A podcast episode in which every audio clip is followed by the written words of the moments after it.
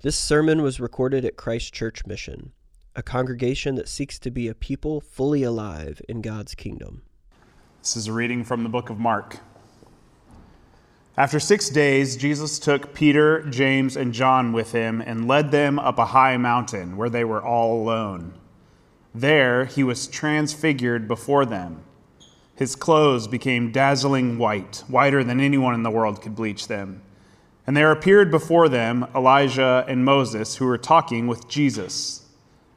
Peter said to Jesus, Rabbi, it is good for us to be here.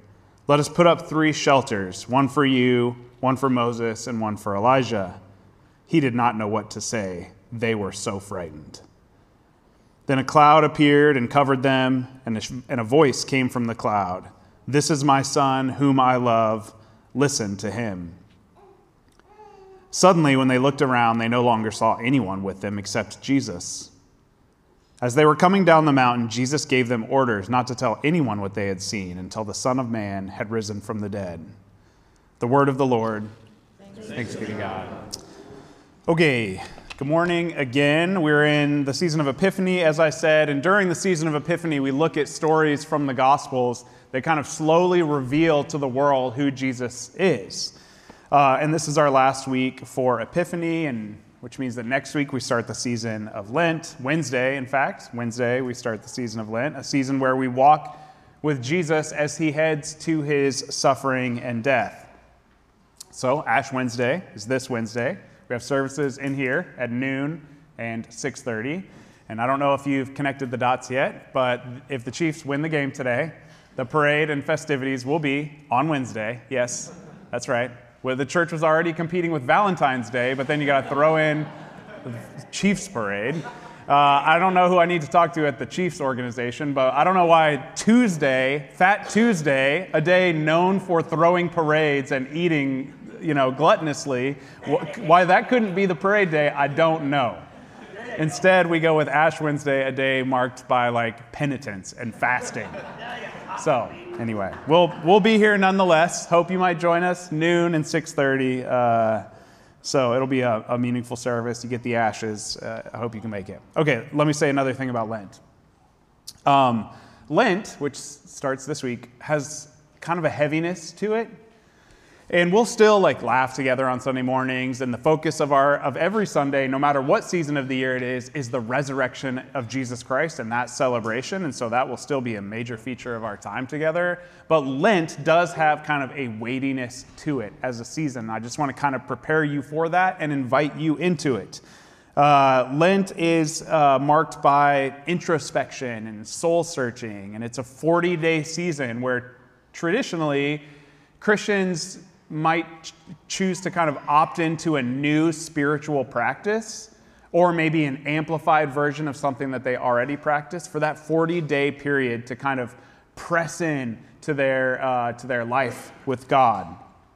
It might be a fast from a food or something like that. Uh, it might be a routine practice of scripture or prayer. I'm going to do, I think, a daily journaling thing, which I've never done before, and so we'll see how that goes. Uh, but it's 40 days, and I tend to think that, like, I can do anything for 40 days, you know? And so I, I hope, I guess I want to exhort you likewise. Sometimes Lent sneaks up on me. I might have good intentions of starting some kind of new discipline in the season of Lent, and then all of a sudden it's Ash Wednesday, and I'm I feel like it's too late. It's never too late, but I feel like it's too late and then I let myself off the hook. Anyway, I'm trying to like prime a little bit for you. Like today's Sunday, you have a couple more days be thinking about uh, if you'd like to start some practice in the season of Lent. And once you do, if you pick something, then you might even like let someone know, call a friend, text a friend, tell your spouse, like you can shoot me an email. I, I won't like, you know, be too impressed with you or whatever, you know, like, uh, uh, and remember that all of these practices, you know, Lenten practices are not about demonstrating your holiness to God or by like earning his favor, you know, like if you can do something that's really hard, maybe God will be impressed. It's not it has nothing to do with that. You already have God's full love and favor. It's about remembering Christ's like suffering, his path towards suffering and death and the sin that inspi- our sin that inspired him on that road and us dealing with that stuff. And so I Just want to exhort you uh, to do that if you'd like. Okay, that's Lent. That starts on Wednesday. That's not today. Today, uh, on the last season of uh, Epiphany, we have the Transfiguration story, which I just read, where Jesus goes up on a mountain with some of his followers and he's transformed before them. I thought I would do a little something silly this morning. I ordered a book this week called The Gospel According to Gen Z. And, uh, and so it's, uh, we got some Gen Zers in the room, I know. Uh, so if we need a translation afterwards, but I'm going to read this passage of scripture again, but from the Gen Z Bible, okay? Uh, and so I hope you enjoy this. Here we go. Jesus took three of his besties up a mountain, uh-huh, and he dropped the hardest reality at it. For he had a supernatural glow up, and his face and clothes were divinely extra. When they saw this, it altered their brain chemistry. Suddenly, Moses and Elijah were vibing with Jesus. So Peter tried to match their energy and said, Hey, yo, y'all trying to chill or nah? Just then, uh, this is my favorite part. Just then, a bright cloud entered the chat, and a voice came from it. And the voice said, This is my son. He's him. Let him cook. The three bros were low key terrified. And Jesus yeeted his glorified era, and Moses and Elijah skirted back to heaven. And as they gritted down the mountain, Jesus told them, Gatekeep all these facts you have witnessed until the CEO of life glows back up. The three bros wondered what glowing back up meant, for they still didn't understand the assignment. There you go. Yep. I have the book now, so you might expect this every week. I don't know. You know, just get ready. All right, uh, I want to talk about three things this morning. I want to talk about white clothes. Uh, I want to talk about Christ's companions, and I want to talk about the word until. I know neither of those, none of those go together, but white clothes, Christ's companions, and the word until. Let's start with white clothes.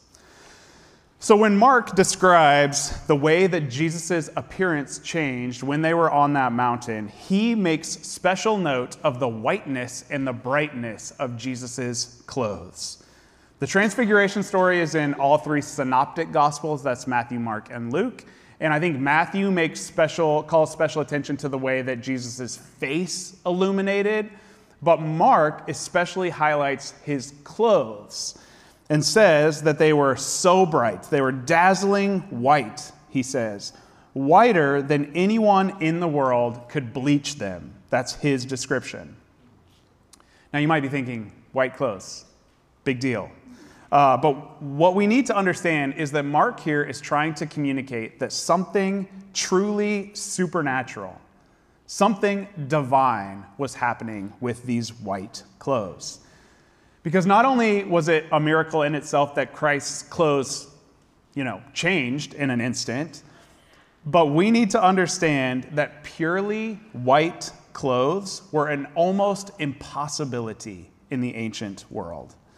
To create them would have been almost impossible, bright white clothes. And even if you could, to maintain them would have been even harder. That old world was dirty and dusty and dingy, and you would never characterize someone's clothes, no matter how white they were in those days, you would never characterize them as dazzling white. It just wasn't a thing. Everyone got dirty and dingy, and their definition of bleached clothes would not be what you think of when you hear the words dazzling white. White clothes were far too difficult to both make and maintain, which is still actually pretty true, isn't it? Like, uh, even in our very sanitized world, like white clothes are a liability, aren't they? like, does anybody in here have a, a, white item of clothing or two that is like particularly high maintenance that when you go out, you're like, should I wear my white thing? I don't know, you know? Um, I have this very distinct memory of sitting in band class in the sixth grade, and I sat next to this kid named Ronnie Hughes. And Ronnie, I remember one Christmas got uh, like all white dicky pants, you know, like creased up dicky pants. They were looking, you know? And he knew it, and his parents knew it too. So Ronnie, when he came into band class, would sit down and he brought a stack of paper napkins with him wherever he went. And so he would sit down in the metal folding chair and then lay out the, the uh, napkins over the tops of his legs so that he could rest his arms there and it wouldn't mess up his white dicky pants, you know? Uh, last week, I accidentally got a drop, a like big drop of wine on one of our little white purificators up here. And the moment it happened, I was like, oh, shoot. Like, you know, because I just know how hard that's going to be to get out and that Jana is going to have to work on it, you know. And so uh, it is just still a thing. White clothes, even today, are a problem. But in the ancient world, Clothes described as dazzling white, brighter than anyone could possibly bleach them, that was supernatural and divine. What's the significance biblically? Uh, why, did, uh, why was the transfigured Christ like appearing in dazzling white clothes? Well, white clothes have a couple of different significances in the Bible. One, uh, there are references, a few references to angels wearing white clothes in the New Testament. Those messengers of God appearing in white clothes, both at the resurrection and the ascension. So that's John and Acts.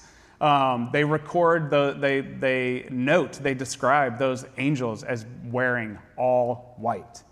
Uh, but it wasn't just angels uh, that are recorded as wearing white. God himself is described in Scripture as having like white clothes, dazzling white clothes.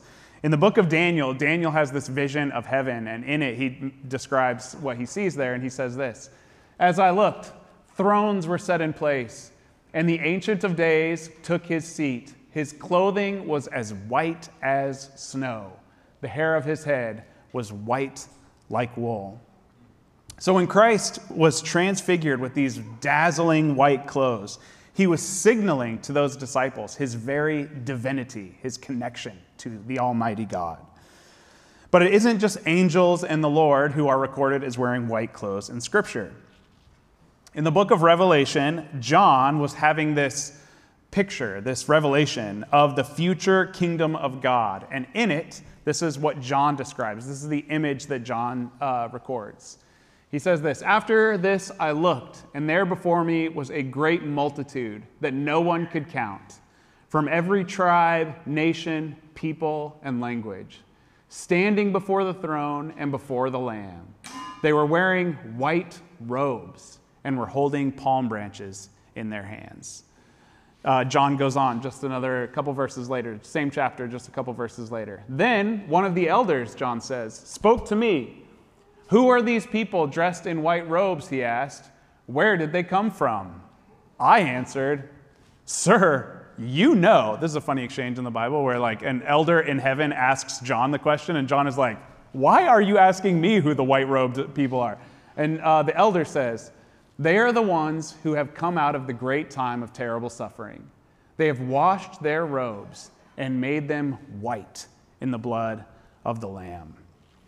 Christ's sacrifice has purified them. It's a fascinating image, right? Of like robes being made pure white, but by being washed in the blood of the Lamb.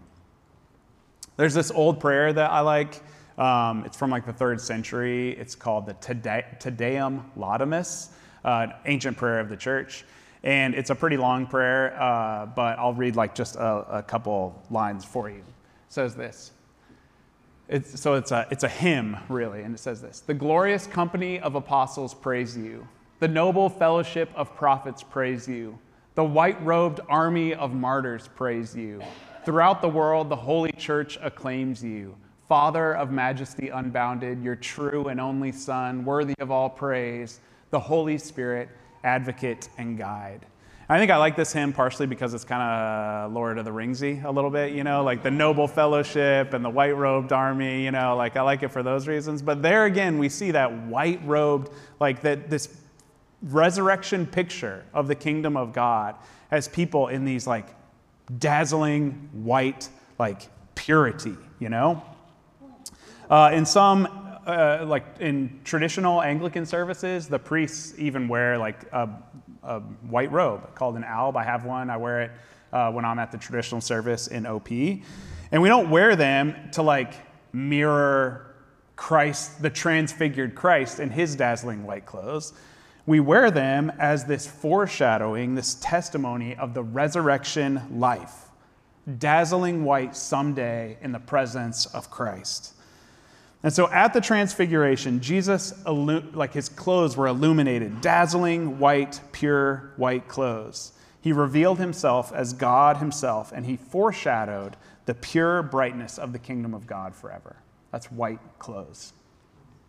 Okay, let's talk about Christ's companions. So, the next part of the transfiguration first, his clothes were bright white, and then the second thing that happened is that these two people appeared with Jesus Moses and Elijah. The text says that Moses and Elijah appeared before them and they talked with Jesus.